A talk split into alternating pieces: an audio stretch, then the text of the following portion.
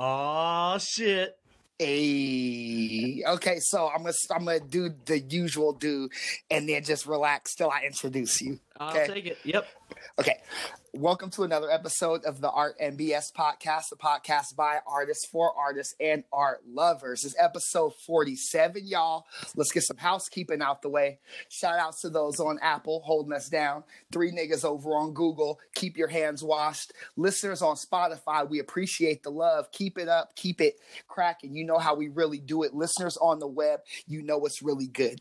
Entrepreneurs, keep that schedule filled. Nine to fivers, keep the AirPods in so your boss ain't tripping. Hey man, we out here sheltering in place. It's going down. A lot of shit's changed, but you guys could still get merch on the Teespring. You could still uh, buy paintings if you're interested. Shout outs to the nurses, shout outs to the armed forces, people in essential businesses, you know, still allowing me to buy chicken so I can fry it up. Man, we love you. And uh, yeah, stay safe. So, we're here, you guys. You read the description. You know what's really cracking. You know who's in the building. But let me tell you guys, first and foremost, I tell you, everybody can't come up here. We always like to have a certain caliber of cat up in this piece. And graffiti artists, you know, I like to sprinkle them in and throughout the uh, art and BS guest list. But um, there's a fundamental um, attribute that I like to make sure that the graffiti artists have that I interview. And one is I really like, I have to like your shit. And number two, I feel like putting in work is um, it's very it's mandatory. Like I can't have a cat who's new new to this. I need a cat who's true to this. So you know, without further ado, I would like to introduce my guest, a Great Dane in the freight game, a ninja when it comes to the aerosol, one of my OGs, the man, the myth, the legend, Danny Gamble. Oh shit, man. Hell yeah. Thanks. I like it. No, no pressure. No pressure. Mhm. Man, just do what you do. Yep. Yep. Jibber jabber. Gift a gab. Right. I also Right. forgot to say he is the host of the All City podcast. I gotta right. put some respect on it. Hell yeah. Shit. Fledgling. Spreading its wings. It's a soft. It's a soft little baby bird right now. Man, it's like an eagle though, and you know an eagle's nest is built on thorns, so at some point you gotta fly. Yeah. Yeah. Hell yeah. True. That's true. Hell yeah. How's everything going out there for you in Ohio, man? What's happening? It's good for, on for me personally chilling. Uh, as Ohio itself goes, it's pretty cool. Like you know, everybody like you know talks about how this is like you know backwards. It's like it's like you know when you're on the coast, Ohio is like a cartoon character of like a redneck Klu Klux Klan character or something. But uh, but honestly, uh, Ohio Ohio Ohio's on some shit, and uh, uh, and like in terms of response to the current affairs, uh, it's actually like one of, if not like the leader in like responsible, you know, educating of the public and and people trying to be aware and, and hold the shit down. So it's kind of cool having like a a decent, you know, mouthpiece at the top of the fucking mountain over here. Uh, but uh, but yeah, it, personally though, like me and my lady, she's out of work because she's a service industry, you know, high high end fine dining you know person. So that that shit's all shut down. But uh Mhm. i mean my place is a compound. I got a studio downstairs. I got jobs i can work on you know like if i choose to work on stuff i got stuff to do. Uh but Mhm. honestly i've just been chilling and binge watching all the all the hot content and uh, uh, you know wearing PJs every day, and, and you know just just trying to be a law-abiding citizen, staying at home wearing pajamas, you know, Okay. eating food out the skillet. Out the skillet. So now you we're like when you say skillet, you you you rocking with the cast iron or what you rocking? Uh, we got we got the Teflons, you know. We we we, we, we, we got to, we rock Teflon around here, and uh, Ooh. fucking uh, but you know she she's got the she's got the the hot Polish home cooking game. So uh, uh, yeah, it's like it's like you know scratch pierogies all day and all kinds of all kinds of ill sauces. Like I'm pretty sure the other day she just gave me a bowl of fat. It was like ba- it was like it was like it was like bacon grease add cheese, some some oils and seasoning, some mushrooms. Uh, it was just like uh, it was like three different kinds of fat. It was delicious. oh, that's great. So, okay, Danny, real quick, like, cause we we just hop straight into the shits. Yeah, Yeah. we got into it. But can you tell the the art and BS family what was your first memory seeing art? First memory seeing art. Good question. I think the, uh, I mean, I feel like some of the earliest stuff that really stuck with me was uh I had my mom's sister was some kind of illustration teacher at the Art Institute of Chicago, and Mm. and when I was like, don't mind my dog Ali, he's the the great white hype, uh, the, the albino rhino, faithful champ. He's he's in the back, Mhm. the light skinned heavyweight. He's uh hey hey, He- he's he's barking in the background. Uh, but uh in Chicago, hey, chill, chill. Uh in Chicago, he uh uh, in Chicago, I went to my aunt's, yeah, the art school she worked at, and she was giving me a tour. You know, I was probably like 10 years old or something, and uh, she was showing me around, and I saw like the students' work hanging on the walls, you know, just like standard project portfolio stuff. And uh, uh, one of, I remember a, a picture of a monkey. That was the first time I ever see I had ever seen cross hatching, and like uh, so it was like three or four directions of cross hatching, just little little little hatch marks, and uh, just uh, I remember that being like super cool. Like, oh, that's a cool way to shade something. But then like seeing that, seeing that stuff there at that school, that that was showing me some, uh, you know, the idea of different styles and techniques was was an option. And then uh, and then literally like almost across the street from that place was the uh, the classic art museum in Chicago, which like you know everybody knows from like the Ferris Bueller's Day Off type of scene when Cameron zones out, uh, you know, on Sunday in the park. Mhm. And uh, Yep. uh, and like I saw that painting in real life, and uh, that shit was fucking huge. It's basically a mural. That that painting is like probably like twelve by thirty or something. It's twelve by twenty. It's something. It's really big, and um, I remember seeing that in person and being like, "Damn, that's crazy."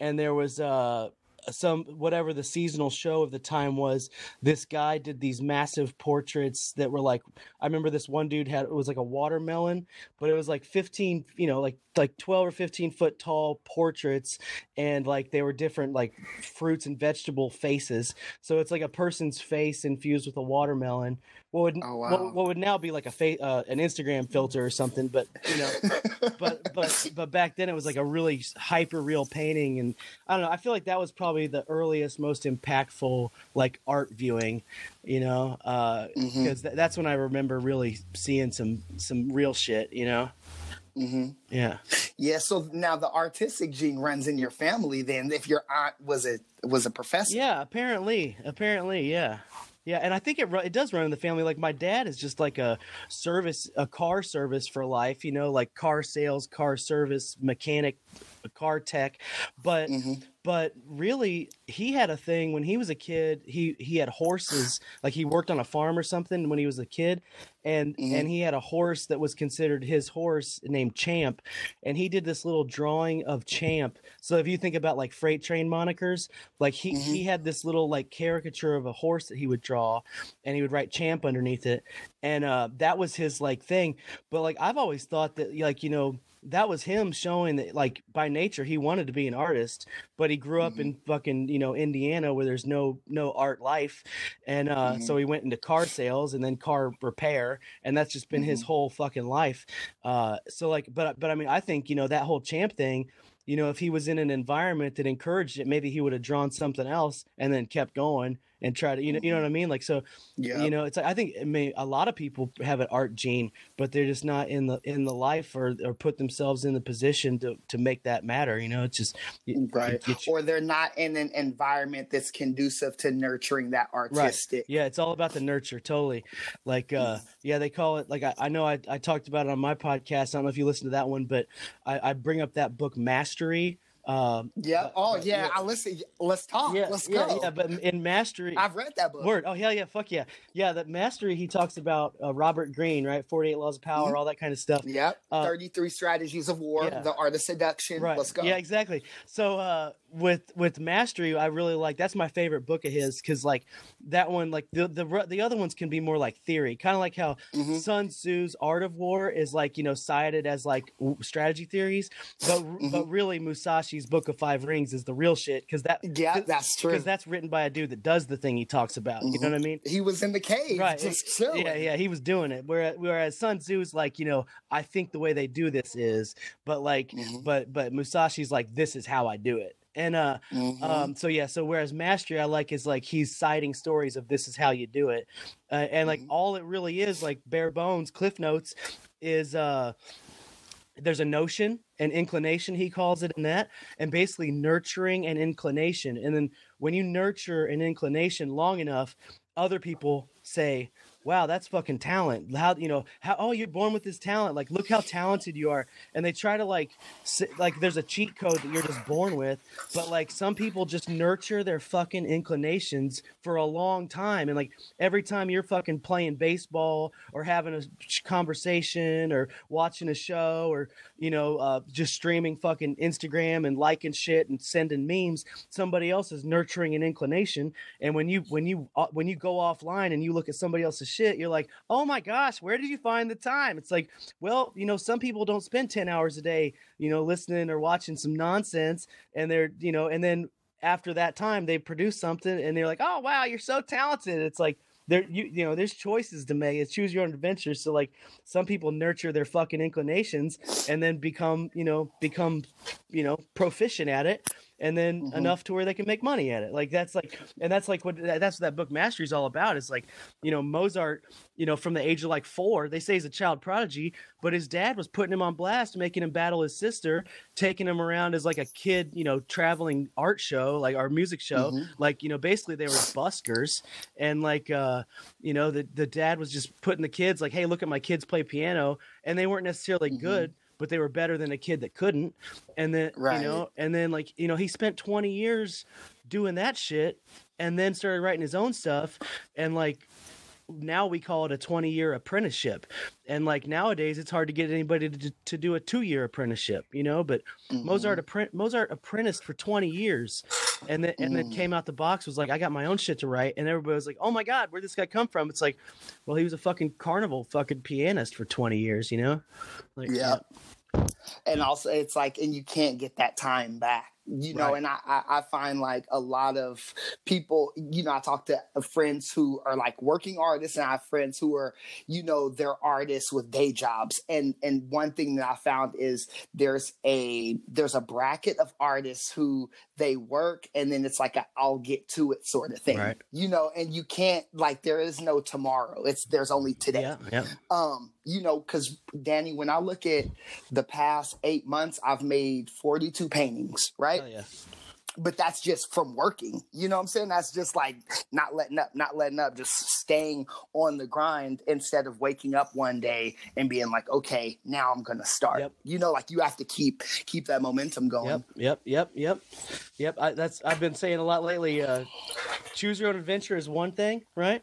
Like, uh, Mhm. like, like you're saying, you just you're, you're choosing to fucking stay on it. Like you, it's a conscious choice, and um, something I've been saying a lot is uh is is doing what you want to do in terms of like being cognitive about what you want to do because people will say all day oh i want to do this but what they actually do is sit on the couch and and watch a show or look at Instagram for 7 hours straight. And like what the truth is is you want to sit on the couch and look at Instagram. If you wanted to make a bunch of paintings, you'd fucking do it because there, you know, but it, you have to choose to do what you say you want. Like like it's a conscious thing. Like otherwise what you want to do is eat another dessert and sit down, you know? Uh, you're show everyone does exactly what they want to do um, you know like whether they're aware of it or not you are doing right now what you want to do. Right now what you want to do is listen to art and bs podcast and then and then and then listen to all city podcast too. Let's go. Let's go.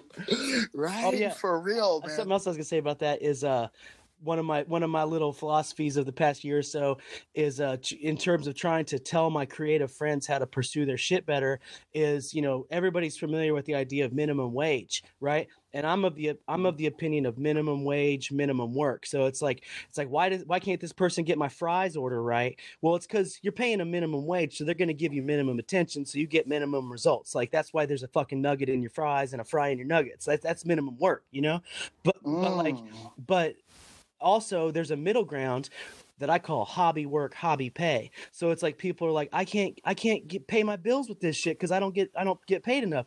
Well, it's like, well, number one, you don't present yourself on Facebook and Instagram as the thing that you want to be making a living as. You present it as what you're actually doing for a paycheck, uh, or nothing at all.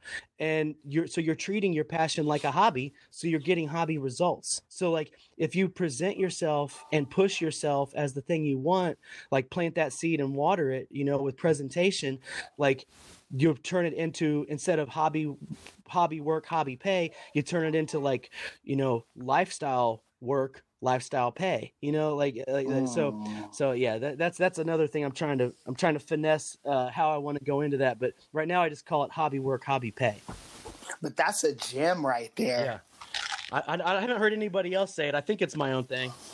Yeah yeah coin that. That's a gambleism right? exactly. Right yeah buddy yeah. So yeah, you know, man, there's so much shit that we we got to cover, but realistically, I want to uh I I cuz here's the thing like can you tell okay, let, let's do this. Why don't you give um a brief like a brief rundown danny of who you are and what you do and then i can start hitting you with some questions okay all right cool um so yeah so danny i go by danny gamble as the artist name uh coming from graffiti i've written gamble now for over 20 years and um uh, in the graffiti world, you know, a lot of times everybody knows your first name and everybody knows what you write.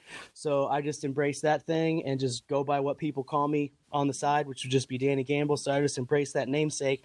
But uh, I come from just the graffiti world in like the mid '90s. We, me and you are both originally from Indianapolis, right? Or you're from the, you're from Cali and then Indy and then back to Cali. By way, yeah, yeah. Well, no, Cali, Indy, Seattle. Yeah, word. Remember oh, yeah, that? See, yeah, okay. See, so I'm because uh, you yeah. tried to hook me up with Kegger yeah, out there. Kegs the boy G and F guys. Yep. And uh, so yeah, so so I grew up in Indy, and then when I was 17, I got the fuck out of Indy. Um, you know, as soon as I legally could. Uh, may or may not have graduated high school. That's still up to up to debate. And then uh, and then uh, uh, and then uh, yeah, I went to Seattle at 17. Um, entered art school, a trade school, an art institute, and um, just fucking did not thrive, man. Like I was I was partying on the street, doing graffiti, meeting writers, discovering all the all the different uh, molecules that you could entertain your brain with, and uh, and I just I just failed out of school miserably, and then got in some legal trouble, and so in the legal trouble with graffiti, I uh, I wrote a letter to my school and uh, and was able to get back in to retake the same six months that I failed at the first time. Tried doing that, pretty much sucked at that again, and then uh, and then I just went straight into making signs. Uh, I did like I was doing freelance signs, just doing what I could to like base, basically mm-hmm. get art supplies and pay bare, pay minimum rent. And uh, I didn't have a car.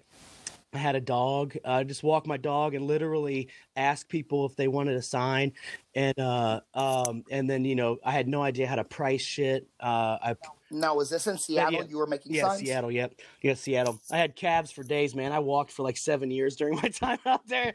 I just, I just walked. Man. Them heels. Yeah, I never, I never, I wish I skated, man, because that was definitely a more efficient way to get around. I was never a skater, but uh, yeah, that city has some hills, and so I, I hoofed it a lot with my dog, writing on shit, trying to sell signs.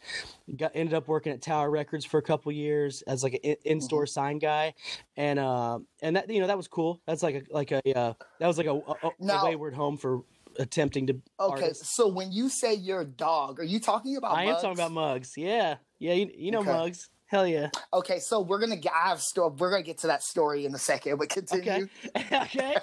And uh, uh, so yeah, so yeah, uh, just basically yeah, life with mugs, and then uh, and making signs, working at Tower, uh uh, and then you know just at the whole time just my only thing i gave a shit about was partying and graffiti.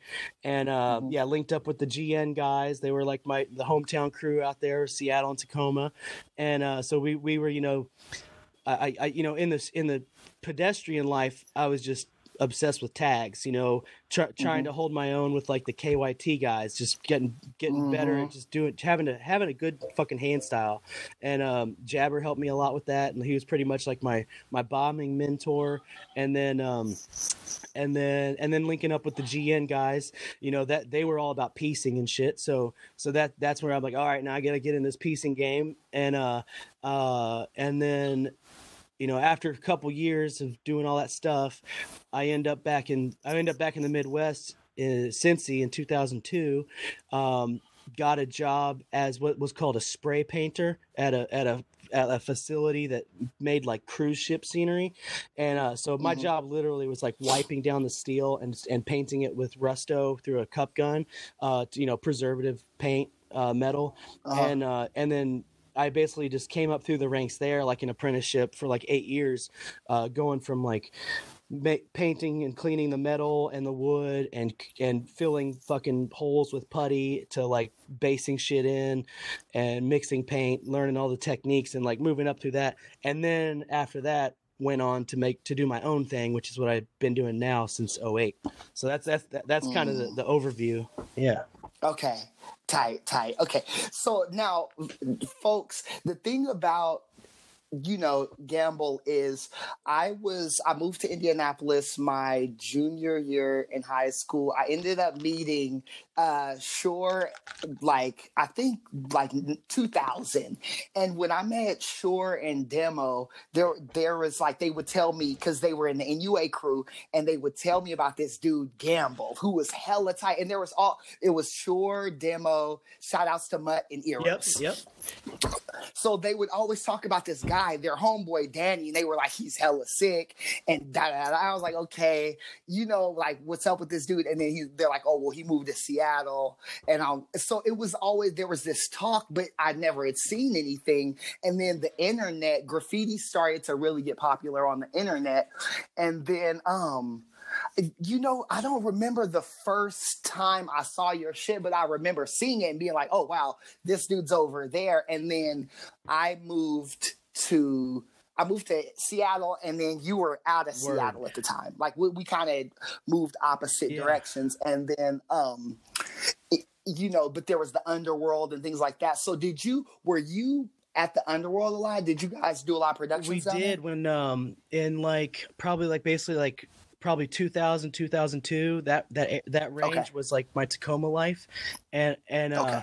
Yeah we would definitely went down there a lot and all my guys down there they went to high school in tacoma and shit so like they were they were very fluent in the underworld and uh Okay. um, and then there was, you know, the other local guys who were like, I would say ahead of us, you know, technically, um, like technically skilled wise. There was like TN Mhm. crew, which was like Deal and Jug and Plus and those guys.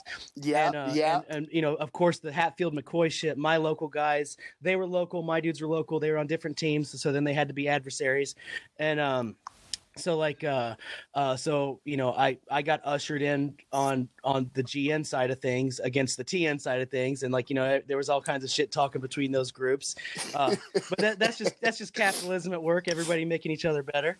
And then and then uh and then uh yeah so i i, I kind of learned piecing in tacoma because the underworld was the move. Like, if you want to be dope in this town, you got to have the best burners in the underworld. So, I, literally, Yep. that was really my first pieces. Like, I was painting some trains and shit in, in Indy and Seattle, but um, but they, they were just like, they were just like, I was just trying to make my fill-ins better, or like trying to do something like a jab or two color, you know, simple piece. Like I was just Mhm. trying my trying to do Yeah. shit. Like I, I I know I wasn't very good, but my hand styles were getting there. But uh, but but yeah, Mhm. my my pieces were pretty whack. And then uh, yeah, Tacoma, learning how to piece with those guys. Like we were all very passionate about that and like trying to get better and trying our best. And like um, uh, yeah, so I would say TN was a little bit ahead of my guys technically, um, and I think a big part of that was they were fucking with the Tits crew guys who were ahead of ev- they were ahead Yeah. of everybody. Um, Mhm. Tits was the was the fucking like pinnacle of piecing shit, you know, back in the day. And I remember there was uh, at the Lake City Wall, the north north of Seattle. Um, uh, Mhm. up at Lake City, like me and my dudes, like the best production we ever did, man. We spent three days like rendering like a cobblestone wall with these care like dragon characters and and what what my dude Burn calls Ganchi ninjas, and uh, so we had we had the Ganchi ninjas and and dragons and cobblestones and like rubble and and like we fucking rendered out some shit like and the, the pieces were they were good like if, if i have flicks of them I'll, I'll look at them and i'll be like damn those those were those were legit and um and they're just like classic rendered panels and then uh and then like on our third day you know, we're getting flicks and we're cleaning shit up and we're just making sure everything's nice and tight. And then, you know, Clown and Kiefer and Caddy and Gun, Civ, you, Sly, Oh, shit. you know, all those. Damn. Rest, in peace, Sly. man. Style master. And uh, um, yeah, that whole crew shows up and we're packing our shit up at the Lake City wall. You know, it's like a seven or eight man length wall, and we, you know, we're like, you know, we're like, this shit's gonna ride for like three weeks. You know, three. Th- so for something to ride for a couple weeks there was was a big deal, and uh, um, we're like, dude, this shit's about to ride, and we're all fucking geeking, taking our disposable camera photos and shit, and uh, um. And those guys pull up. We're loading our trunks. They're unloading their trunks. And you know, Sly or Caddy or somebody was like, "Hope you got your flicks," and we're like, "What?" And they're like, "They're like, we're about to show you that new shit." And we're like, "Oh fuck!" like, and then, like, and, like, you can be a hard ass all you want and be like, "Fuck you, dude! I just painted that," but it's like, know your fucking role, man. Like, this whole fucking game is about like, you don't touch it if you can't burn it. And like, I know every Yeah. one of these dudes can burn what we did. Like, you know what I mean? Like, and of course we, you know, we we we were, you know, I'm sure like mildly offended, but at the same time, we also know like those dudes were doing real dope shit. And and I, I just the reason that line stuck with me was like, you know, we're about to show you the new shit. Like they did, man. Like the shit they did next on that wall was just an evolution of what they were up to. But but every tech every fucking technique those guys were doing in like 98 99 is modern piecing it like it's it's it's what people do now it's Mm. it's no outlines you know it's like a rendered 3d with a cool technical fade or like you know or or breaking the fucking planes you know the the background goes to the foreground uh, you know something's beveled something's got a you know you got a shadow on something that used to be flat now it's a fucking inch thick you know like all, all the all the little like, it's Mhm. basically like photoshop tricks by hand uh you, you know like that- Yep. that's what shit is now is like everybody's trying to do digital looking paintings but like back in the day you did that kind of painting because it was dope and then everybody that makes digital shit was just trying to figure out how to make it you know digitally but like you know like th- that was real shit Yeah, because honestly, like, and, and I said this in one of your comments, you were the first person I ever seen do bevel Hell yeah, and that comes from scenery. That's because I was doing uh from airbrushing, like learning how to bevel stuff with airbrushing, and Mhm. then and then doing scenery. I was painting all kinds of like like uh like if you imagine like uh like Mucha, like Art Nouveau swirls.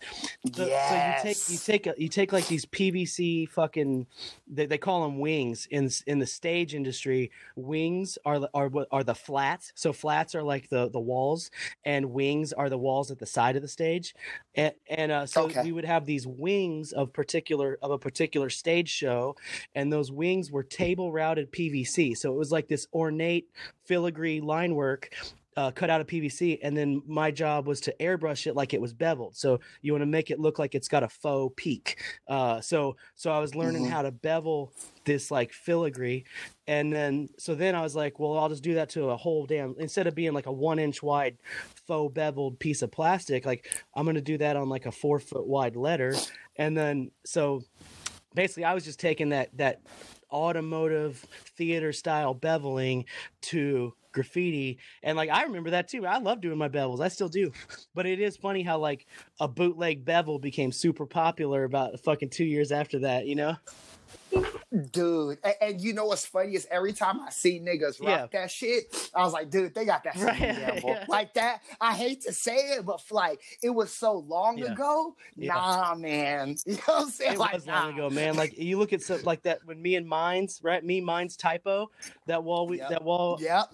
Typo. when we did that shit in, in Indy at one of the subsurface jams, uh, that Midwest concrete wall, like we, we all did Mhm. we all did scripted bevels.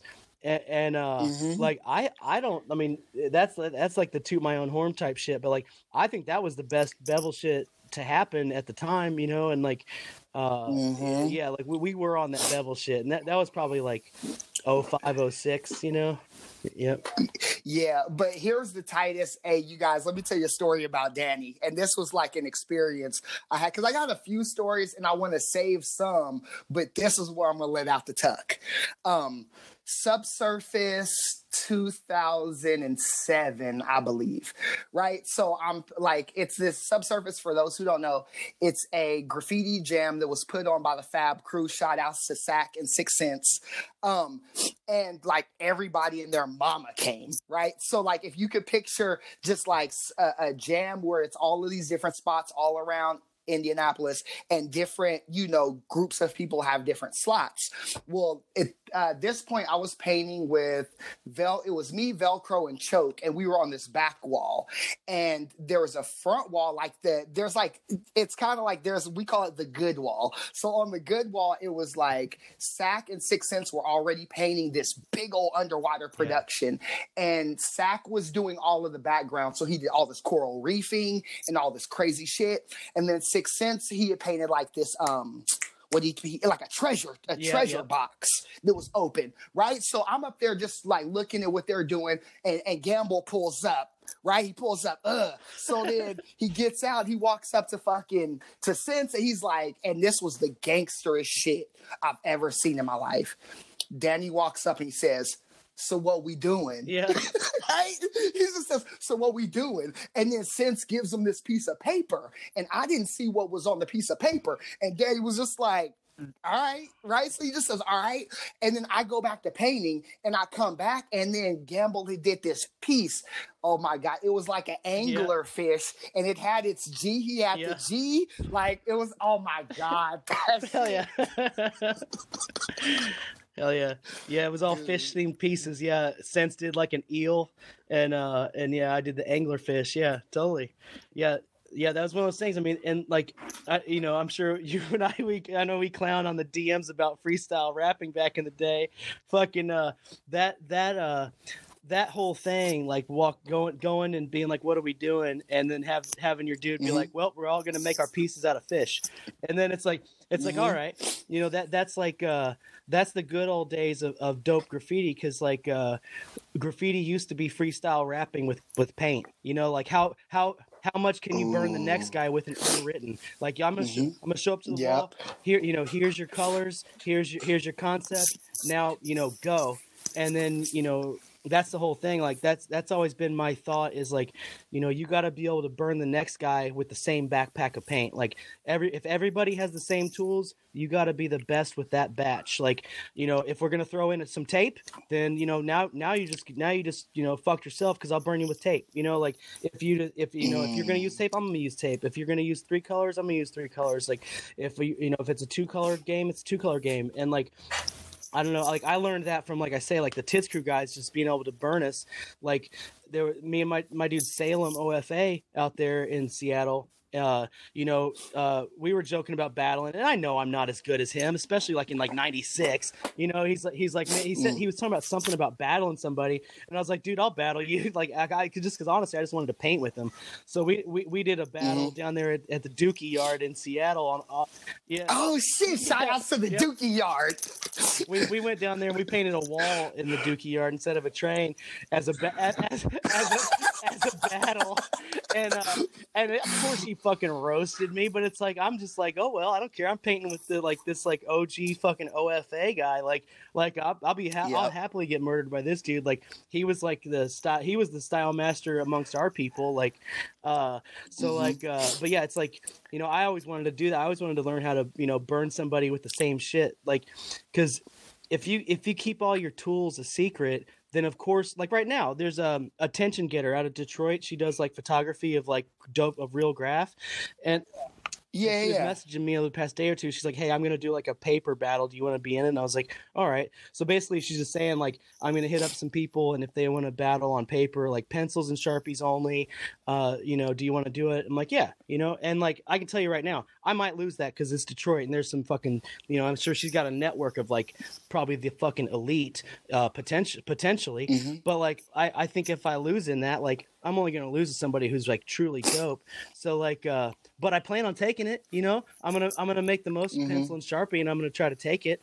Uh, but uh, mm-hmm. but if they mm-hmm. said pencil and sharpie, or if they said, you know, procreate, I'm like, okay, you know, if they if she said, you know, um, you know, it's got to be cardboard one-liners uh, with a sharpie, uh, then uh, okay, like like what that that's the goal, you know, that's the mission is like uh, always try to you know be able to basically you know do the best with what you got, like deal you know play with the hand you're dealt, you know, and like that's that kind of mentality that like right now with everybody being locked down, you know, is to be embraced. Like okay, like quit your bitching, like what cards are you playing with? Like fucking make the most of it, you know. Yeah. So you know what's interesting is I eh, eh, when when I hear the things that you're saying, I, I think a lot of the stuff resonates with me, and I wonder because there's like this hyper competitive uh, mindset that people who have come through exactly. the graffiti uh, atmosphere just yeah. we just have it and i feel like artists who are classically right. trained and don't have that experience they don't have that hyper competitive 100% like yeah, man. Um, it's just like you. I don't know if it, it. It's one of those things where, you know, ah, fuck, Danny. It's just it's kind of crazy because at the end of the day, I, I, I hear all of these things that you've you went through, like, and then you use those tricks on on graffiti so how important do you feel like it is to study other forms of art and um, or is that important? I think in, it, in I think it is important because that that's back to that Musashi five ring stuff.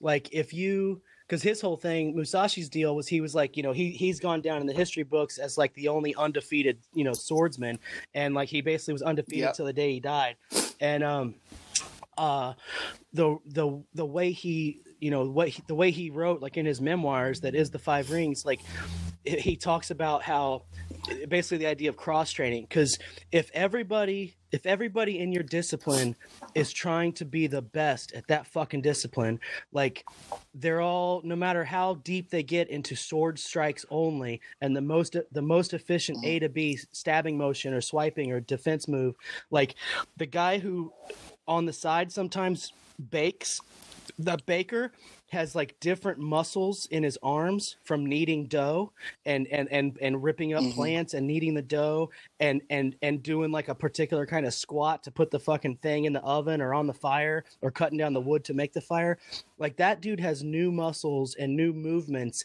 that somebody who only studies swords doesn't even have so in the in the in the heat of battle the dude who's who has studied all those sword strokes and knows how to do this squat and axe throw like that axe throw movement might be the the game changer in the sword fight against the equal swordsman so like and then also poetry and calligraphy and watercolor like the gentleness of what like why are so many why is so much japanese art watercolor paintings by samurais because like when, when they meditate yeah. on life and death and do a soft a gentle watercolor stroke like while they're meditating on my next movement might be my life or death like that mental game could be the game changer against another guy who only focuses on how to kill the best like like so that's like the musashi world of cross training. But like in what we do you know i've always compared spray painting with sword fighting because your footwork matters like your body mechanics matter like to get to pull to pull that mm-hmm. to pull a seven foot long cali- calligraphic thing. Is that mine? My bad. Um to, to pull like a, a calligraphy line um, you know across your body from from the top right to the bottom left and take three steps with it and stay the same distance from the wall and scrape it to a point in one stroke like that's hard to do it's hard to do for people that are good at it but mm-hmm. it takes like a lot of fucking practice and like if you're like a, a Japanese jujitsu or Japanese judo like practitioner, that your teacher is doing a thousand sword sword strokes a day in between grappling classes. You know, he's practicing his sword strokes. So mm-hmm. like that's the same shit with us. Like like you got to practice your sword strokes and like so that when you do step to something and you strike it like one, you know, bam, the hand style is like a one liner strike. You know, like you're doing a little, you're doing like a mm-hmm. Benicio del Toro and Hunted knife move. You're doing like one, two, three, four, five, six. You know, why, why didn't you answer my letters, LT? why didn't you answer my letters, LT? One, two, three, four, five, six. Like, like, uh, that, you know, that's, that's, that's like swordsmanship practice. Like, uh, Um, but in that movie, in The Hunted, Tommy Lee Jones is able to beat him because he did teach him all those sword strokes. But Del Toro only practiced the sword strokes, but but Tommy Lee was practicing like meditation and writing and philosophy at the same time. So his you know his philosophy studies eh, were able to defeat Benicio's potentially superior athletic swordsmanships. You know what I mean? Like like so it, it's that that cross training is like what what you know that that's what you know there, that's another thing I, what is the book uh, in the book the war of art right? Um he he talks Uh-huh. about like the muses and creativity and like basically you know just like i talk about mastery there's no life hack. It's all hours and practice and intent. You have to put intent to what you give a shit about to become fucking fluent at it. Like there's no trick. There's no life hack. There's no god-given fucking thing. You just fucking give it attention or you don't. And in that uh in that like that it's I, I lost myself now but it's that cross training shit like it's the same kind of thing Mhm. like uh uh it, it- every oh yeah the creativity war of art the muses. There's actually no Yeah. such thing as creativity. What creativity is is the novel combination of two pre-existing things. And like what i try to do is i try to put three pre-existing things together and then that makes it especially novel. Like creativity is really just Mhm. the recognition of the novel. Uh, so like you you take two you take two or three things that already exist and you put them together in a in a previously unmatched way and then people say that's create that's creativity. But like nothing is creative. Everything is fundamentals and you take different fundamentals you put them together and then people call that creativity you know Mm, yeah, that's I, I would have to. Yeah, I, I'm I'm on board with you. You preaching to the choir, and, and to piggyback off of your point, um, I'm currently reading this book um, called it's a it's a landscape painting book, and and the author Ken Salaz says an artist must have. Um, uh, artist must have the mind of a philosopher, the heart of a poet, the hands of a surgeon, and the eye of an eagle. that's straight musashi type shit for real hmm yeah Yeah, man. well and yeah go ahead yeah Well, I, you know, it, so we're we're we're heavy on the the philosophy Yeah. part right now of graffiti. I I, I want to kind of make a, a, a quick ahead. detour because we're we're Yeah. deep into it, and I wanted to see um, two questions. Number one, walls or freights? Yeah, walls or freights. Uh, I don't knock either. Uh, me personally, this this day and age, walls. I, I, I do I do have the Okay. itch for the freights, and I want to go do that. But honestly, like uh, quality time with my lady, my kid, my animals, uh, keeping my expensive ass overhead uh, slight slightly afloat, Mhm. like that. Just that's you know, I, I can't I can't break loose too much. You know, that's so I'm just kind of stuck. So by default, I have to say walls. hmm Yeah. Okay. So there's so since you you went in that direction, I do want to take a tangent and then talk about a little bit because you talked about fatherhood, Yeah. being a dad. How did how did becoming a dad and how did fatherhood change your art and your approach? Yeah, man. Uh, fuck. Um, you know, uh, I, I've always wanted to be a good dad.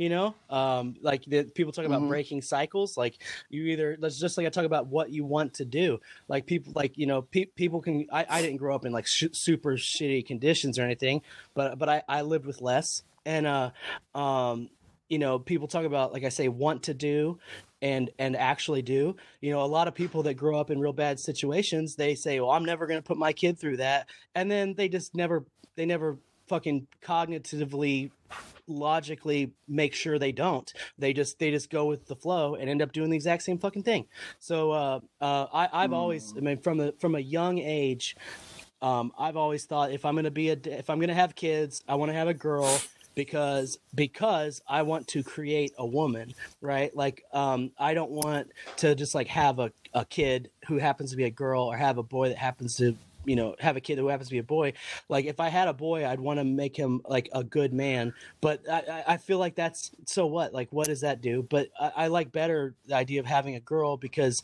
just like my fascination with girls from when i could pay attention to them i always i always recognized that uh um, you know, when you're 14 and you're just driven by hormones and impulse control, like your fellow 14 year old girls are your victims. They're your prey. They're your challenge. They're what you're trying to get. You're trying to get a quick fix with. But when, when you're 14 Mhm. and you meet a 14 year old woman, a girl who has a good communication with her dad, she has like self esteem. Uh, she has you know a, like good uh, you know thoughts to herself and for herself, a good family.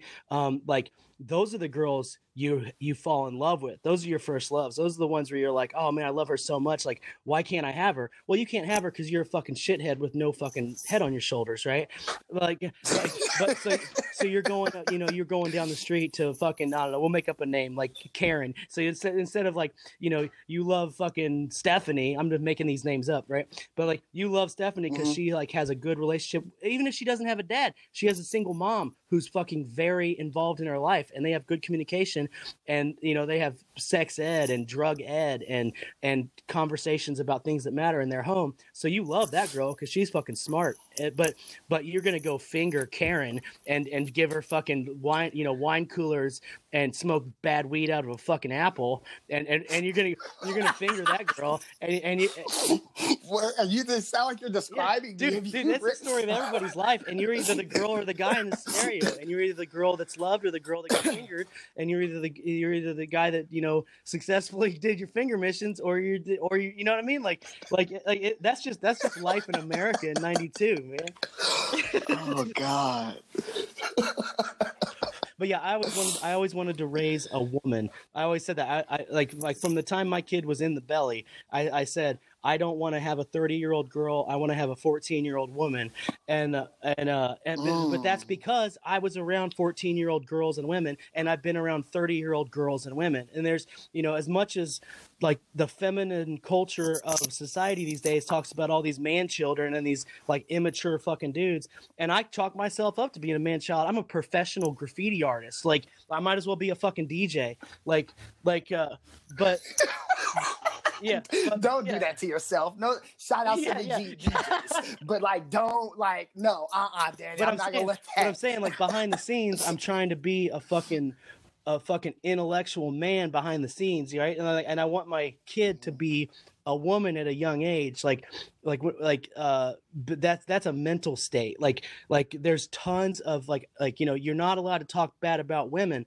but there's a lot of 30 year old girls. Uh, demanding demanding Mhm. the demands that a woman would make without the image of self of a woman. They're, they they behave as girls, and there's a lot of men who behave as boys in the body of a man. Like so, like I want to make sure that whoever I'm responsible for manifesting into the society is a fucking woman, not a girl. You know, getting all getting all the cake, but not get not not taking on the responsibilities of you know what she needs to do to be the best person she can be. You know. But yeah, so so you you asked me that Mhm. question because you asked me how does that affect my art.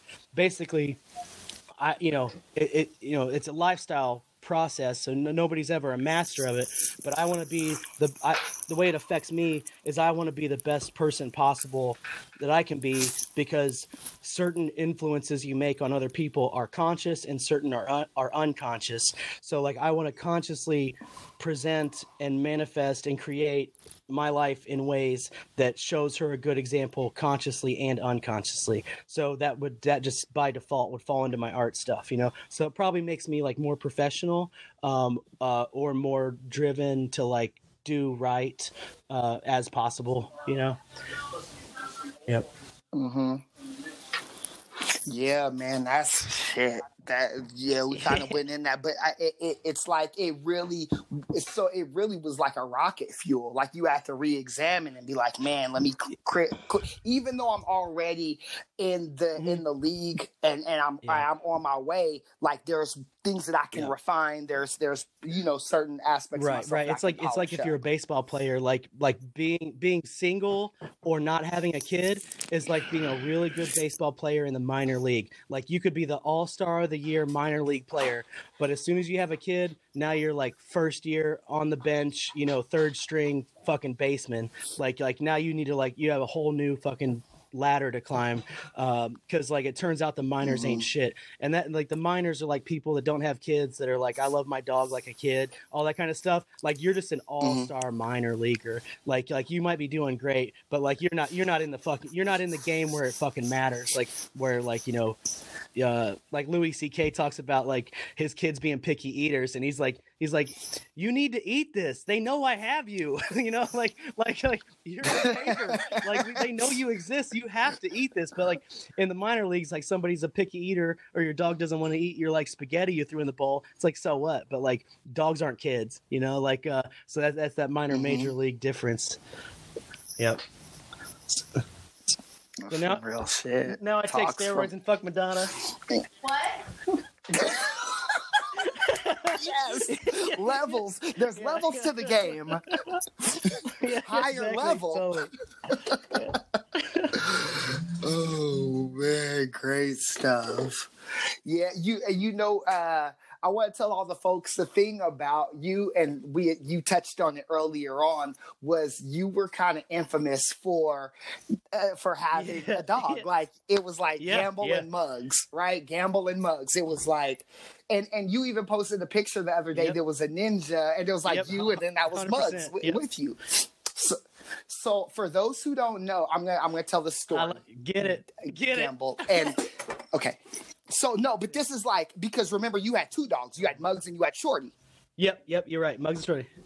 You had Mugs and you had Shorty. So there was this time you had Mugs and you had Shorty. You lived in a house with Etch and Devor. Shout outs to Etch and Devor. Right. So for those who don't know, and, and I didn't even really realize that you know you were doing scenery and stuff like that, but on the inside of your house, you would did a bunch of electrical boxes and and things like that, mechanical shit that was all in like these pink and grays. And I'll never forget it. It was insane.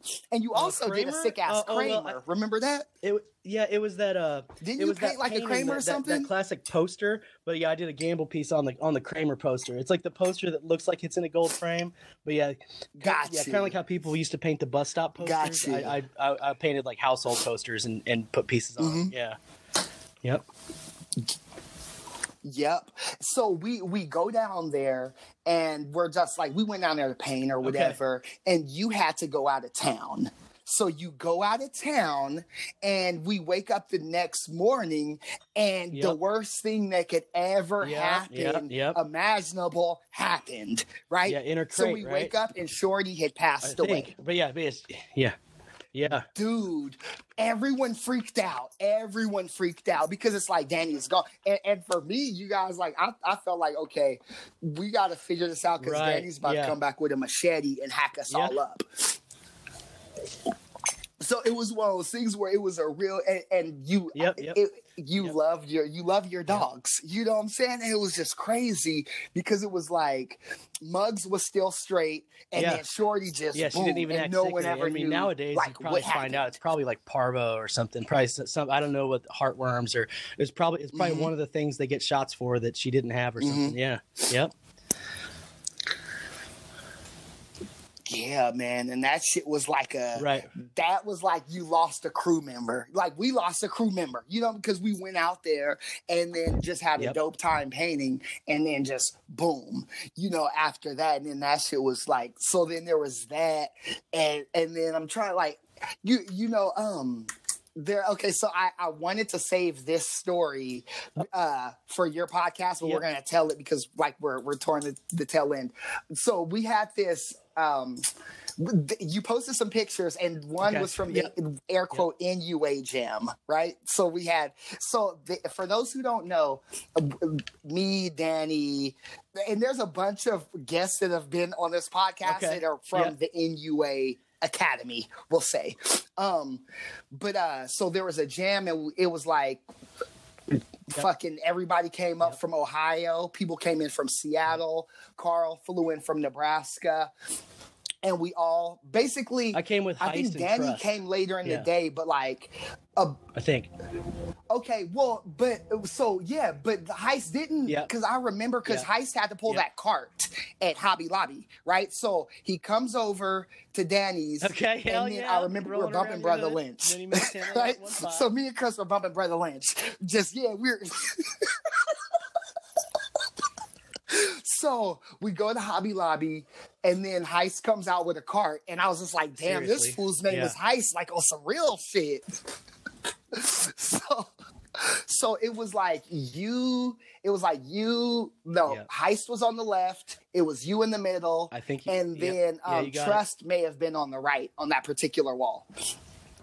So, and I was Okay, painting yep. on the backside with like all the UPS guys because this was like during the time where we got put down with UPS. There was Yeah, like yep. they came and then they made an Indianapolis chapter. So Heist comes back and he looks at my piece, and I was painting this big, huge, like I, it shouldn't have been that big. I was like, Yeah, my my eyes were bigger than my stomach on this one.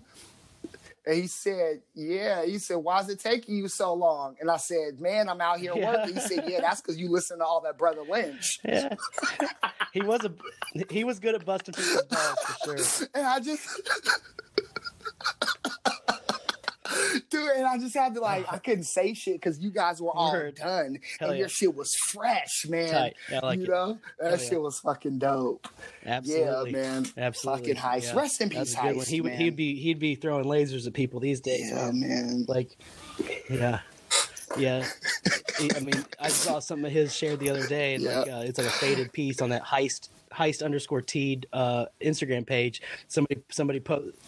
Absolutely, and uh, both of Yeah, those rest guys, in I mean, peace, like, T. that's I mean that's that's all my shit is. You know, all my shit is just those guys. Um, but um, uh, fucking uh, but yeah, there was a, a Mm. heist like chipped away faded piece on an auto rack. That's still like a like if that shit was fresh right now, like that'd be a dope crate right now. Like and that, you know that was 15 years ago, um, and it, it's still better Mm-hmm. Yep. than like a lot of the you know just Mhm. fat cap straight letter blown out shit that people paint 20 times as big nowadays. Like um you know and he just did it a regular size and it's just just fucking fresh style you know? Sorry about your luck but this shit doesn't have to be big to be dope you know? Like like uh just it just has to be dope period. Like yeah but like that that piece that got shared the other day i was like fuck man like that's still a crucial fucking banger like just so good. Hella. Hella man, yeah. And, Yeah, every and Sunday. Heist was he was Yep, doing like solo end to Sundays, end every yep, week. I remember he had said end to end that. every Yep. sunday yep Yeah. Damn, man. Crazy shit, crazy shit. So, okay, so you know, we've talked. A, uh, we we we really this is like all on some memory lane shit. Yeah. We're not even to what you doing currently. Um. So yeah, man. There's and you know, listening to your podcast, Danny, because I'm I'm a fan of All City. I'm not gonna front. Um. There's a Okay. It was one episode I where get you that had a lot. me I get feeling that a away lot. Like people tell me, like, man, I feel like you're talking about me. yeah. Well, it was like you were talking oh, about. Oh, yep. the fine artist versus the commercial artist, right? And dude, I was just like, oh my mm. god, because I've been, it's, it Yeah, is, yeah. dude, it's a fucking yeah. So mission for your over people, here on this my side. statement about that, that You know. that comes from like knowing friends of mine that like you know from the time they're in high school and then they go into college and they're trying to decide if they want to be if they want to go into like studio fine art or if they're going to go to like a commercial art animation you know graphic design trade school type thing and um and that like you know they ask like yeah man i can't Mhm. decide if i'm gonna if i'm gonna do this uh you know trade school if i should do like the studio art and and and like you know I, I I gave my friend advice, and then that just advice just stuck with me to tell people because it's a good summary. But fine art is painting what you want, hoping someone wants it, and commercial art is being able to paint what someone wants. So in terms of you know, they call it commercial art because the root word is commerce. You're gonna if your goal is to do art for commerce, then you should be able to paint what other people want because if you do fine art and expect to make a living like you know they talk about like this like the stats on this fucking illness that's going around right now you know is like one out of a thousand people that catch it are going to die like fine art is like one out of a million people are, are going to buy it so like like uh uh, commercial art is like, you know, Mhm. people have conversations all the time. Like, man, I want somebody to do this for me, or they have an idea in their head. Like, I want a dog eating a hot dog, you know, on the side of this building. And like, if unless you're the fine artist Mhm. that paints dogs eating hot dogs, like, like you might get that one job ever. That's you know, but like, it's such a crapshoot. And like, even like in the fine art world, I don't knock it, and I don't even get it. A lot of the like the real high end, you know, con- contemporary art, you know, crazy shit. Like, I don't even get it. But uh, um, you have to be like learned to under, understand it but like commercial art like you know if your job is to fucking pay your rent and eat like you know that's that's what you got to do. So like you know i i really just you know I, I focus on trying to provide what people want because I don't want to fucking have a job. I don't want to have a job what I call getting paid to be present. Like uh, anytime you get paid by the hour, you're just being paid to be present. Like you don't matter. Like if you fucking don't show up, it's like, you know, bad for you cuz you no called no show. Now you don't have a good reference and shit. But it's like like just cuz you weren't fucking present, like your whole value is your presence, period. Like like like nothing about you is special. Like uh, you know, I want to um, you know, you know, in, in, a way, my job is being paid to be present, like just because I need to provide what they want when they need it. But like, you know, it, it at least it has a, mm. a, modicum of fucking value. Like there's, you know, it's, you know, and and it's practice, man. Like I talk about that sword sword craft shit. Like it's just practice. Like everything, you know, real life is practice. Like it's just just try to do better. Like you know, I I fail I fail all the fucking time. I'm months and years late sometimes on getting jobs done. Like, uh, but like uh but so what man? Like like uh fuck man. Like you you aren't gonna catch me fucking being geek squad you know? Like i'm i'm gonna fucking uh you know st- a lot of times starving artists is a mm-hmm. fucking choice to starve. Like if you put if you put your effort into just like okay maybe your goal should be not starving so you know if that's really what you want fucking act like it and put in effort and you know it, it all like my advice to my kid, you know, is like anytime there's a problem, like chances are, anytime you have a comment or a concern and you're like, I don't know how I'm going to this or that. Well, my my number one solution is focus and use your muscles. Like almost every every solution is focus and use your muscles. Like I can't open this thing. Well, focus on it and use your muscles. Like you know, uh, I can't I can't figure out how to get through this situation. Well, focus yeah. on it and use your muscles. Like like just it, it, because the, what that is is effort solves problems. Mm-hmm. So like uh, like I have friends that have crazy fucking life situations and like like I just broke up with this guy and I don't know what I'm gonna do, and it's like well, put in effort. You know, effort is effort. If you did the math, the equation is focusing and using your muscles equals effort. Like effort solves problems. Period. Whatever your fucking problem is, put in some fucking effort. Like what are you talking about? Just put in some fucking effort. I don't know that. Yeah. yeah. Anyway. Um, but yeah. So like basically, commercial art is the putting in effort of being an artist and surviving. Like if you want to survive doing your passion or your craft, you got to put in effort to survive. So, uh, you know, and just, commercial art just you know gives you more opportunities to be asked for your effort than fine art. Fine art is putting your in your effort and hoping somebody has that problem. You know, uh, so yeah, yep, yep, yep. Definitely. Hey, it, well, and it's good to hear that, that you yeah. spit that over here Hell for, yeah. for the listeners on this side, and we appreciate that. You know, one common one common issue that that I run into, and it's good that we're talking so you can kind of I can bounce this off of you. Is you know for me because you're like it, it's funny because yeah. you're like well it's you're doing what you want to do right, and, and, in the back of my yeah. mind I'm like well I put all this effort into graffiti. It should I do yeah. murals like all of these people are doing? Yeah, you should do murals. You know, um, but it's just making the leap to like right. you know doing totally. a free one, doing a few free ones to get a portfolio then, going, you know, the, like opportunity knocking type it. stuff too, like trying to be be available for it to knock, you know, like uh and then try to make the most of it. Like you said, yeah, there is like I mean, mm-hmm. that whole time I was in Seattle walking my dog and painting signs, like, you know, I might have been charging a hundred dollars or something for a sandwich board sign, and it's like not knowing that it's going to cost over a hundred dollars in reality to make this thing happen. Like not not even thinking about what your rent costs during that two weeks, and, yep. and how the hell are you going to get it, get it get the four by eight to your house when you don't have a car, and uh, oh shit, I need a saw, uh, oh I need a blade, um, you know I need my fucking phones on at the time, like I need electricity, like all the shit that goes into pricing and stuff. Like uh, yeah, I mean it, it takes time to like learn stuff, and like I st- I'm always modifying that myself. Like I still feel like I don't get enough sometimes you know money wise but but there's also things are only worth what people will pay and uh you know all that like it's a it's a it's a fucking 360 degrees of flux trying to figure shit out.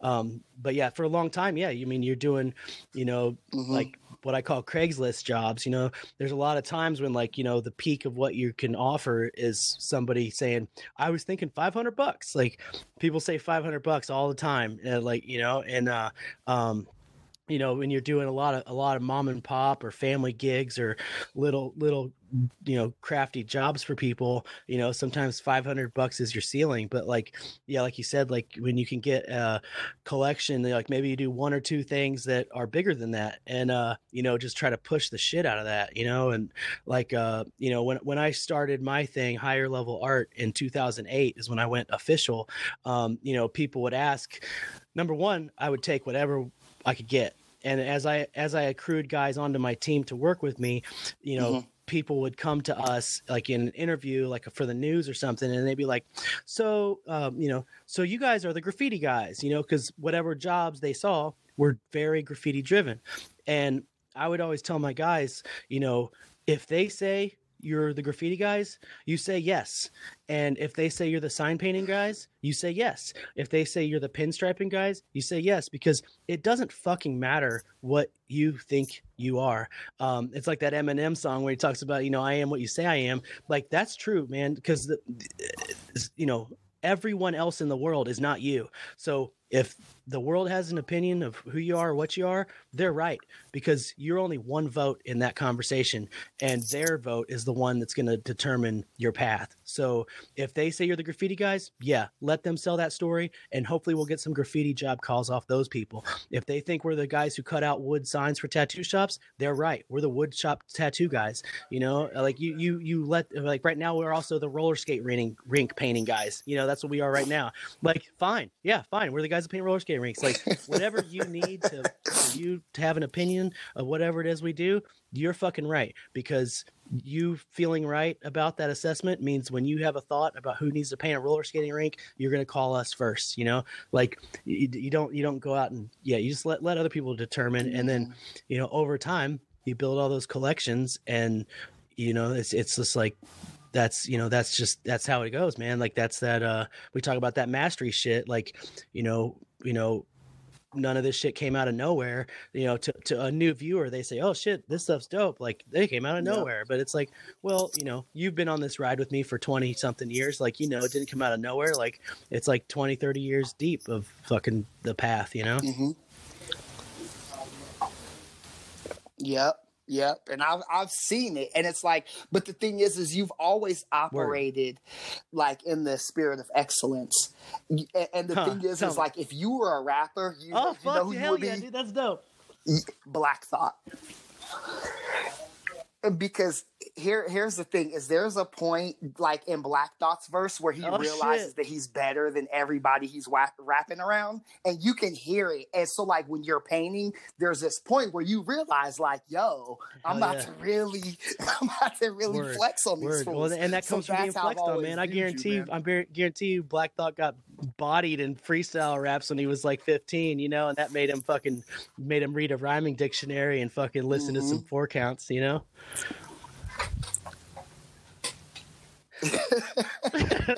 Yo, do you ever see that? uh oh, what was it? Was it man. graffiti TV So- back in the day? uh uh-huh. the Philadelphia fucking VHS tape when uh, Espo's painting the Espo piece, and um, you got Black Thought and Questlove behind him, and they're like interviewing, and uh, and then so like uh quest just starts like just like kicking a beat you know beatboxing and uh and pointing so he's pointing at stuff for espo uh, and, Mhm. and like he's so he's pointing you know and he's like uh you know uh as he's as he's hitting the beat he points at you know espo and like black thought's like steve steve that's my nigga steve and he starts going off on some shit and then he like points at the he points at the can he points at the can that he's spray painting with and he's like he's like uh he's like the can of paint i see that can of paint it's blue what you gonna do? And he starts like just like you know it's like that the classic freestyle shit but like i, I like what you said there because uh i mean that's that would definitely be like a role model because that's what i mean about like you know being able to battle out of a backpack like if you guys have the same fucking backpack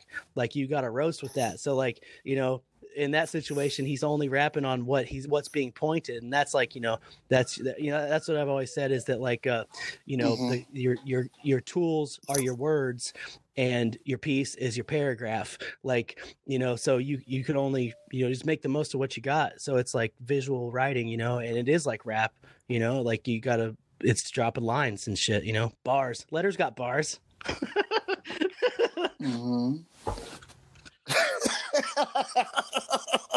right, facts, facts. Uh, So my dude did you make Shug, the Sugar, transition into tattooing? FH. Uh, he, he runs a steadfast tattoo. Um, oh snap! Okay. when uh, the droids crew had a reunion in cincinnati um, uh, they were all h- hanging out at timber's house and a lot of those guys are my guys we have all the overlapping crews and stuff and uh, um and just hanging out Mhm. there. I got a tattoo from him. Um, I, w- I wanted some like uh, like my my uh, my last name my family name uh, the the family crest has roosters in it. And um, so so i figured i'd run with some rooster stuff. So nice. I got this like rooster shoulder cap piece from him, and then in talking about that, you know, he he we were talking about sign painting and all this other stuff, and then I went up and painted signs at his shop at Ink Assassins in Erie, Pennsylvania, and then um, uh, during that sign painting, and then talking about maybe we should turn this shoulder piece into a sleeve. Uh, we, we started developing that and then he basically uh, at the time he was like saying he had had such bad experiences with apprentices he's never going to do one again um, especially if they came to ask him for it. And uh uh but he's like he's like man i said i'd never do this but like if you if you'd be interested man i you know you could i would apprentice you if you want to get into this. And he had compassion because he saw the art struggle. He's like he's like you put in way too much work for what you get out of it. Like you know you don't make enough you don't make what you're worth at all. You make about 10% Mhm. of what your actual contribution is. So like you you should do this job because we get paid better for for less. And and if you're really good you'll fucking do great at it you know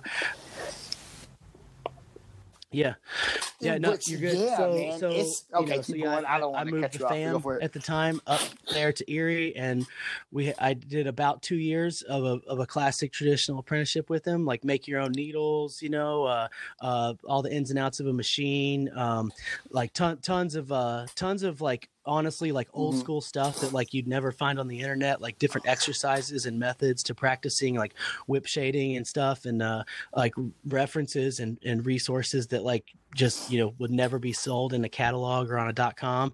Um so real real shit man. And then uh um i Right. really like that a lot.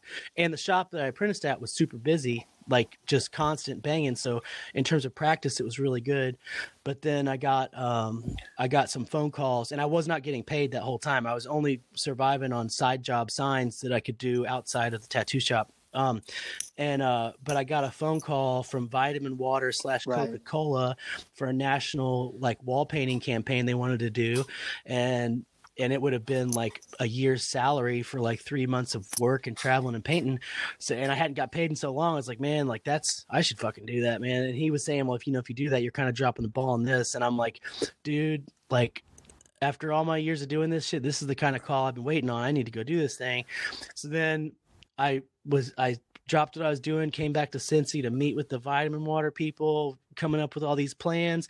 And about a week before they need to cut the check to get this thing going, Mhm. uh, that entire department of Coca Cola was terminated and dissolved, and uh, and I was back in Cincinnati, and I'm like, God damn it! So then, uh, so then I just went, you know, went back to rocking this. I tattooed for a little while at my friend's shop here in Cincy after that, um, but because of the location, the foot traffic was nothing, um, and in when you're a fledgling tattooer, you need to have constant Mhm. traffic because you need to keep your skills up, and like if you're not practicing and doing it all the time um, you Mhm. kind of go backwards and you you lose you lose good habits you develop bad ones. Um, you know you, you need to be tattooing all the time to just keep it keep it moving to get those hours in.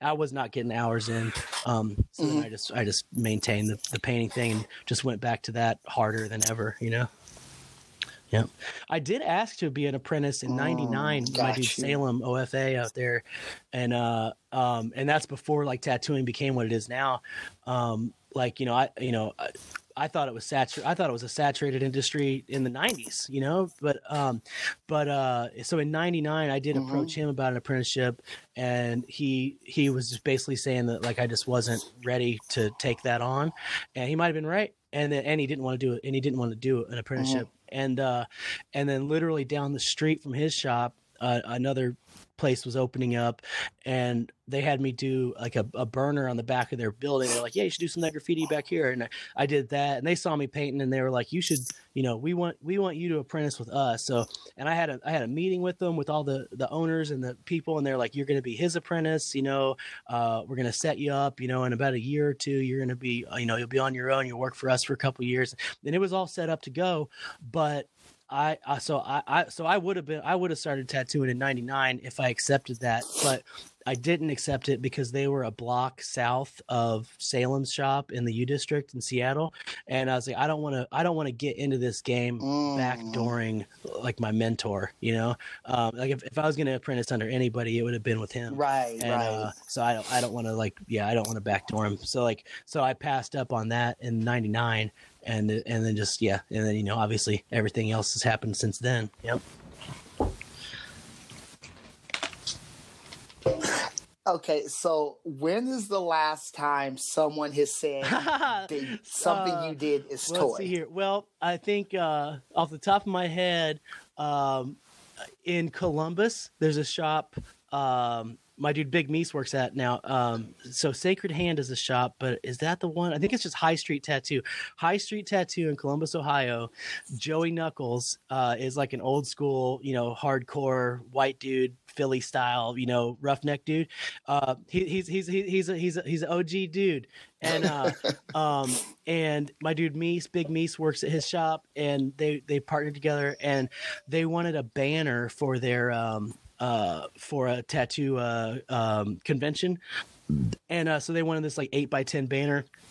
And Mhm. Joey Knuckles like I want you know Art Nouveau, fucking sick as fuck, you know this and that on it, and uh, so I did like this uh the classic phrase uh, actually out of Columbus. Stony Carter is a, is a American traditional like uh pioneer, and one of Stoney's quotes. Uh, well, he- he's got like he had a thing in his shop, you know, if if you don't belong, don't be long. That's a classic quote, and uh and um as as uh was it as it's something like as ti as was it as timeless um ah fuck i can't remember the phrase off the top of my head but it's like as something as as yesterday as the past as modern as tomorrow um but i took those two phrases and i did this like you know i hand drew it in pencil uh um on on on a banner and uh, a canvas banner uh the the phrases. I did i did his the name of the shop high street tattoo like hand drawn pencils and and and compasses you know like drawn out this art nouveau lettering. Um i i i hand drew Mhm. it two more times on the sandwich board sign. Like everything was handcrafted no machines no tools of any kind. Everything was just fucking i, I just wanted it to be as traditional. Yeah no projectors. Yeah exactly. Nothing. No projectors? yeah. Yeah, no, what? No- no yeah, totally, Photoshop bumping up the posterization? Yeah, fucking uh, um, yeah. I just I did everything super traditional, and I was I thought it was dope, and uh, and I delivered him his banner, and like we unfold it in his living room, and and he kind of just like shrugs his shoulders, like, all right, well, I mean, not what I was thinking, but you know, okay, I mean, convention's in a couple days, so you know, okay, and then uh, and then in giving him the sandwich board sign too, I feel like the same kind of response, you know, just kind of like shoulder shrug, like ah, like I feel like he was politely saying this shit's gay as fuck, like fucking toy, sucker ass shit, you know, and like, uh, it's like so I feel like in terms of being called a toy, I think that's probably the the the, the most toy, uh, but at the same time, you know, I and I received I received it from him. I get it, you know, I, I was feeling what I was feeling what he's putting out, like his body language, but uh, but at the same time, like I've done this shit long enough too, where I'm just like you know maybe we just don't get each other's game because like you know i guarantee you if your competitor had that hand drawn shit three times on three different scales like you know you might say like that's really fucking dope but like but when you when you're the owner of it like you're like ah eh, you know and, Mhm. but you know in my head i'm like where the who the fuck else are you gonna go to? Like who what are you comparing this to that this is less than? Like what you know? Because like even the people i see that do dope signs like it's like yeah that's a great sign and that's a great letter style but that's off letterheads.com you know a forum i've been a member of since the fucking mid 90s like you're just using like a tried and true font that's been designed by og signwriters 25 years ago. And even though this guy's painting it and it's well done like it's not hand drawn. It's not created from the person you asked to create it. It's replicated by the person you asked to create it. You know, like like if I could have done that for you too, but I didn't want to give you uh, you know, it's like a tattooer giving you a BJ Betts script design. It's like, yeah, BJ Betts is like a name in like tattoo flash stuff, but like your dude didn't draw that, you know, like uh, Mhm. you know, I don't know. So yeah, I don't know. It's like uh Right. but yeah, so in terms of toy toy responses, I feel like that's probably the last time I, I felt like I was being called a toy. Um, and I'm sure that's one of the things you got to take with the podcasting game too. Mhm. Is like you know, there's a fucking hundred people that fucking come across that shit, and they're like, "Oh, that sucker ass toy! Like, why's he got a podcast?" It's like I don't think I'm special to have one. Like, you know, like you can get a mic and say all your shit, but like I'm not, you know, like I don't think I'm particularly special, but like I just have a feeling that like all the podcasts I listen to are just people talking. So like they're not special, they're just people talking and other people want to hear people talking. So I'll fucking throw my name in the conversational hat and you know, if if you feel like I'm so fucking off base and go spend 200 bucks and make yourself a podcast, you know? Like it, it's, it's it's this isn't this isn't a beef game. This is just people talking, you know? Make sure Hell you yeah. guys subscribe to the All Hell City yeah. podcast. And I mean, I might even, I might just take your Apple file off this thing and we'll do a swap cast. I'll, I'll put you out here on, on my end and we'll do it. Yeah. Yeah. We'll have, Okay. Art and BS however podcast you goes all do city. it, man. I'm I'm with it. Ooh. See, see, this is this is levels, higher levels to this thing, Exactly. man. But see, steel sharpens steel, Danny, yeah. and that's why you got to be around the upper echelon of people so you can get those sort of ideas, you know. And it's really good talking to you to kind of, you know, see how how you view things and how you work through everything because everybody handles adversity, you know. And it's like, okay, well, what you're saying is, is think about it. Use anytime your you have a muscles, problem, use your brain, use your mu- focus. Like when you your find muscles. yourself saying, "How does this work? How am I gonna whatever?" I, this is too hard. It's like, well, would applying more effort and focusing, using your muscles, fix it? Probably, you know. But but it's uncomfortable to flex. It's uncomfortable to not sit down. Mhm. It's uncomfortable to walk and push something hard. You know, like it's not comfortable, so it seems difficult. But it's effort Yep. solves fucking problems. Yep. Hmm So, out of all of the things that you've done, what would you say are the Good two question. pieces of art Um, that you're most proud of? let me think about that for a second.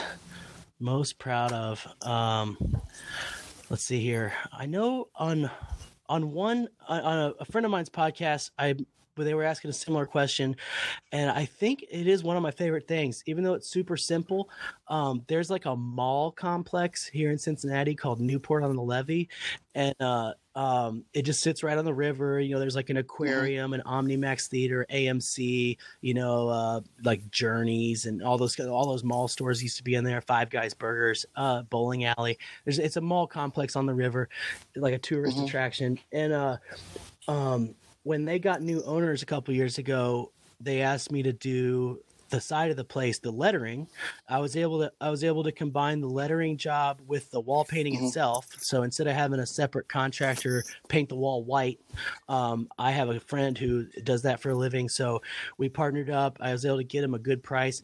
Um, but so that's like you know an 85 foot boom lift uh paint the wall white it's big as shit um i think the the logo i think is like it's like uh i want to say like 19 or 20 feet tall by like 80 feet long it's just it's just perfect like sort of like time if you imagine times new roman Mm. font it's that it's that type of thing with like really long skinny serifs Yep. and the lettering is like if you imagine like the new york times newspaper heading the lettering is that that sharp and and straight but the wall is like this textured cinder block with like six inch version up and down like six inch variability like up and down.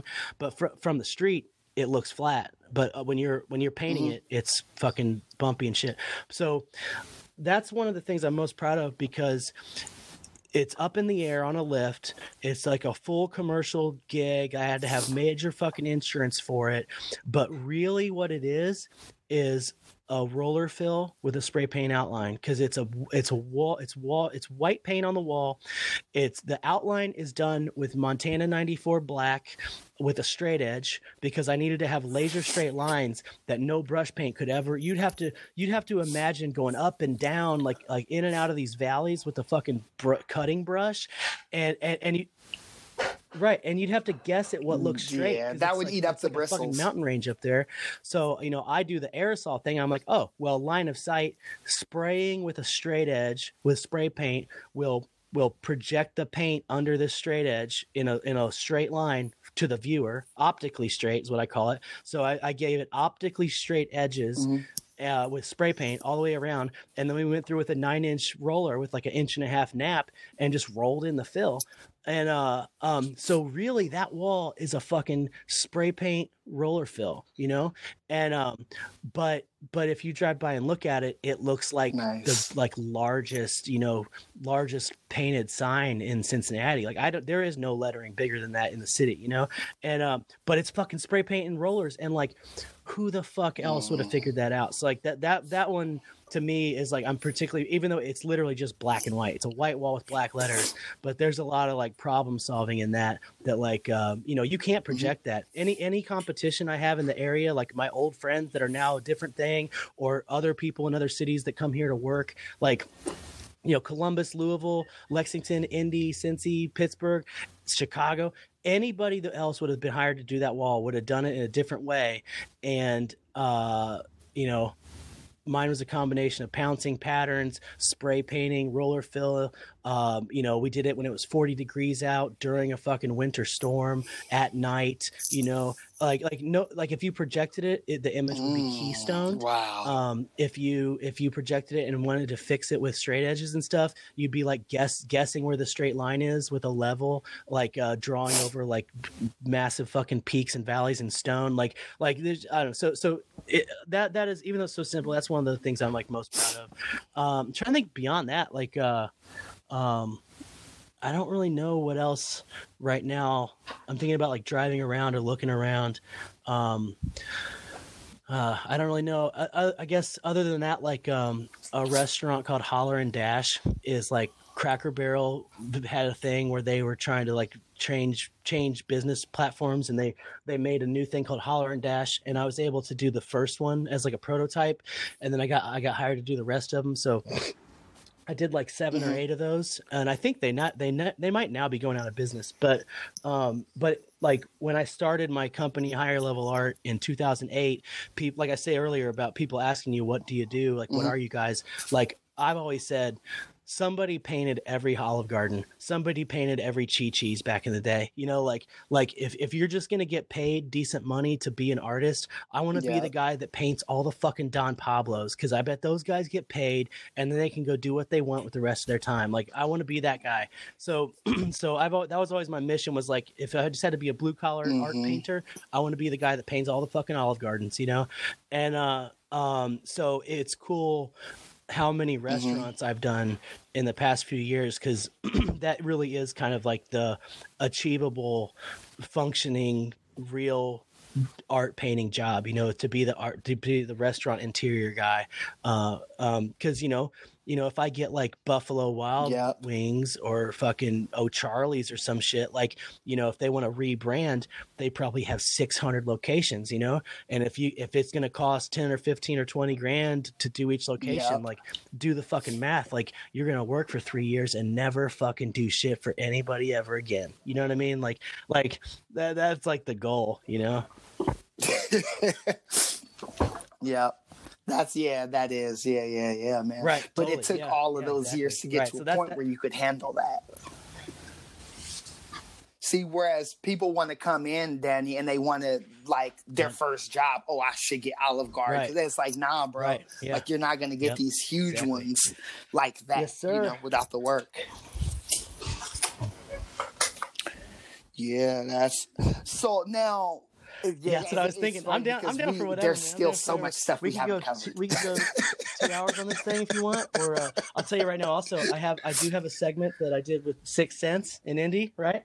Uh, so we, we Yeah, we had uh, Uh-huh. we had like a thirty minute phone call the other day, shout out to Sense. and I'm trying to find um how I'm gonna put it on, Mhm. but uh, I might merge that with this.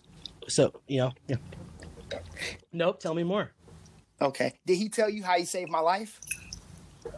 So after we recorded the podcast at his house, because we recorded it at his house, I was walking because he he lives probably Okay. I can walk from his house to my parents' house in like five minutes, right? Like they literally live that close. So I'm walking down the street and I'm texting Velcro mm-hmm. because I'm like spiking the touchdown. You know what I'm saying? I'm hype because every interview I wanted, I got. So I look Okay. back and these police are like hitting the corner, super aggressive. Damn. And I say to myself, damn, whoever they're about to fuck with somebody, whoever Oh. they're gonna fuck with is assed out. Were you And being arrested for being black and me, Indy? Super like swoop on me, like yeah, essentially. So, but here's what happened. Like, so they run up on me, like, and they're ready. Like, hey, like, and they're just they. It was real aggressive how they got uh, out of their cars, right? So they they're up on me and they're like, you know, hands on their sides, and then Sense just runs over. And he's like, "Hey, are Uh-huh. you okay? Are you okay?" And then they look and they're like, "Oh fuck," right? And he's like, "Hey, Mhm. man," he's like, "This dude just came from my crib. I live like Mhm. two, like right there. Hey, Jay, you need a ride to? You need a ride home? You know what I'm saying? Like, I was like, dude, if you could give me like, please. Uh, but Yeah. it was because it was one of those situations. I Yeah. said, if he hadn't ran know out the- here, you they were find out why just ready for whatever. Yeah, man. Nah, bro. They just swooped on me. Huh. Just out of, they didn't even. They were like, "Oh, we got a call," but we had been podcasting for two hours in his Yeah, house. So yeah. it, if you got a call, it wasn't me. Yep. We were in his house. Hell yeah. So yeah, shout out to Sense. Yep. I'll do that. but yeah, Um, man, however you Yeah, want to do it, I don't know. It's up up. to you if you want to get into more stuff right now. Uh, I'm down. If you want to save it for a, another another episode, we can do that too. Mhm. Yeah, yeah, yeah. Let's see. I'm trying to think if there's any super crazy things that I want to ask you about while we're here. Um really, you know, Danny, we're we're hitting we we pretty much we've been on here for like a buck 30, you know, um and you know what the Jizza Yep. said, like have your verses half short, twice strong. You know what I'm saying? So, um, yeah. So okay, so real quick before we before we get to the last little part of the episode, have you? How is this? Um, is do you feel like being an artist? Like I know you said you had a bunch of stuff that you can work on, but the overall um landscape of us as artists, how do you feel like this Yeah, is affecting Um, community? That's that's kind of what has been my that's my mission right now too on my show is I'm just trying to call people and ask them that same kind of thing. Um, um, it's interesting. Like Mhm. uh, for me personally, um, uh, I I like like we talk about like self self critical ideas and getting better and stuff. Like my my biggest issue. It's not that I procrastinate, but it's Mhm. like it's hard for me to get in the headspace to be as productive as I need to be because there's like so many little things to pay attention to. It's hard to pay attention to the to one, so I have to like constantly try to f- find out which case is most critical and like triage, take care of that thing. Um, but uh, um, so that's like my personal struggle is just trying to like be motivated and also mentally in a place like a flow state. I got to get to where I can be mentally without the constant, incessant distractions to actually perform. Um, so that's the silver lining I see on this right now is that I can uh, like I don't have new stuff flying in uh, to like conversate about or plan or plot and scheme or sell. Um, like I really just need to focus on the things that are on the table because because luckily I'm backlogged enough that I can just like work on shit that I owe, um, and uh, that's gonna keep me busy for like two or three months probably. And then, um, so that's my own personal silver lining. Is like it's kind of like an actually breathing space to maybe do the catching up that I suppose that I want to do, right? And uh, um, but outside of myself, like other people that I mean, like I know there's some folks that are kind of you know starting to be professional artists and stuff and like they're always like trying to get the next job um uh so like it does suck because you know pe- the ball stop moving and it's like even if that office still wants to hire you to do something like there's nobody in the office you know like um so like uh you know everything is standing still. So i do feel sorry for people that are totally out of work. Um i'm just lucky right now to owe people work. So that's that's you know a good problem right now. Um but uh yeah so I, I i know i feel fortunate for that like it's it's not like i'm swimming in money or just looking at fucking five digits of of shit on deck but i definitely have you know enough work and they'll owe me for that work uh you know over the next month or two or three months so um you know i i feel like i'm my my my lifeboat is floating um but yeah, for other people, man, that that's exactly where I'm trying to call and talk to people about the same thing because uh, um, different people have different situations. Like, you know, if if you if you do live simply and have like a a, a rent that's not crazy expensive, and uh, then uh, you know it might be a, a blessing in disguise right now. You know, go out and get bare minimum. But I also am encouraging people. That's one of my manifestos throughout this thing is like, you know, some people have jobs that aren't the the art job they want to have and uh, you know this could be a good time to curate that like make that website build that online store go shop some cheap printers like uh, find out like what you know what are some other means of income that you might be able to derive from from your your what is now a hobby you know every business was once a hobby uh, so like you know is that a, a potential opportunity to try to diversify your methods of income and uh, maybe you could reduce the one you hate so much by encouraging the one you like more because um, nobody's got there's nothing to do right now except you know whatever you can uh, so you know i would encourage people to get get in whatever game they've been too busy to get in on. You have any shout outs you want to give? Shout outs my lady Sibilka story storytellerphotography.com is that right yeah. And then uh shit. Uh my dog, Ali, you know, light skin heavyweight, digs the dude, little murderous psychopath. Um uh yeah, I mean really that's about it, man. My bunk spot guys, I have a gallery downstairs here called the Bunk Spot. My dudes run that. They're the shit. We do we do shows every final Friday. Um See, yeah. we didn't even get to talk about that. yeah, yeah, yeah, yeah. Shit, when you come to town, you can have one. Ooh, don't say that. Don't. Yeah. Hey, man. yeah. Uh, my uh, right is Danny Gamble with an underscore in the middle. Picture of a dog. Uh, higherlevelart.com is my like commercial website stuff. Uh, other than that, just doing the podcast and stuff, making cool shit. Uh, trying to stay alive and keep people laughing. Mm-hmm. Yep. So check them out, folks. Higherlevelart.com. Danny Gamble with an underscore in the middle, and uh, All City Podcast. It's on all streaming platforms. Great stuff. Hell yeah, word, man. Yes, sir. We appreciate you coming out, Danny. I dig it. Thanks a lot, man. We'll do it again. Yeah, or calling in rather. yeah, yeah, exactly. Yeah. okay. So with that, we appreciate you being what the fuck? Oh, damn, dude. That's my alarm, which I was supposed to. Okay, that's what happened. Okay, cool. So we appreciate you guys coming out. You could be anywhere on the internet, but you're here with us, and we appreciate that. Catch us again next week, same BS time, same BS channel. Once again, there's some shit I just thought of y'all scientific fiction that's not admissible in no court of law. I'm out of here like Vladimir, James, and Danny over and out. Word.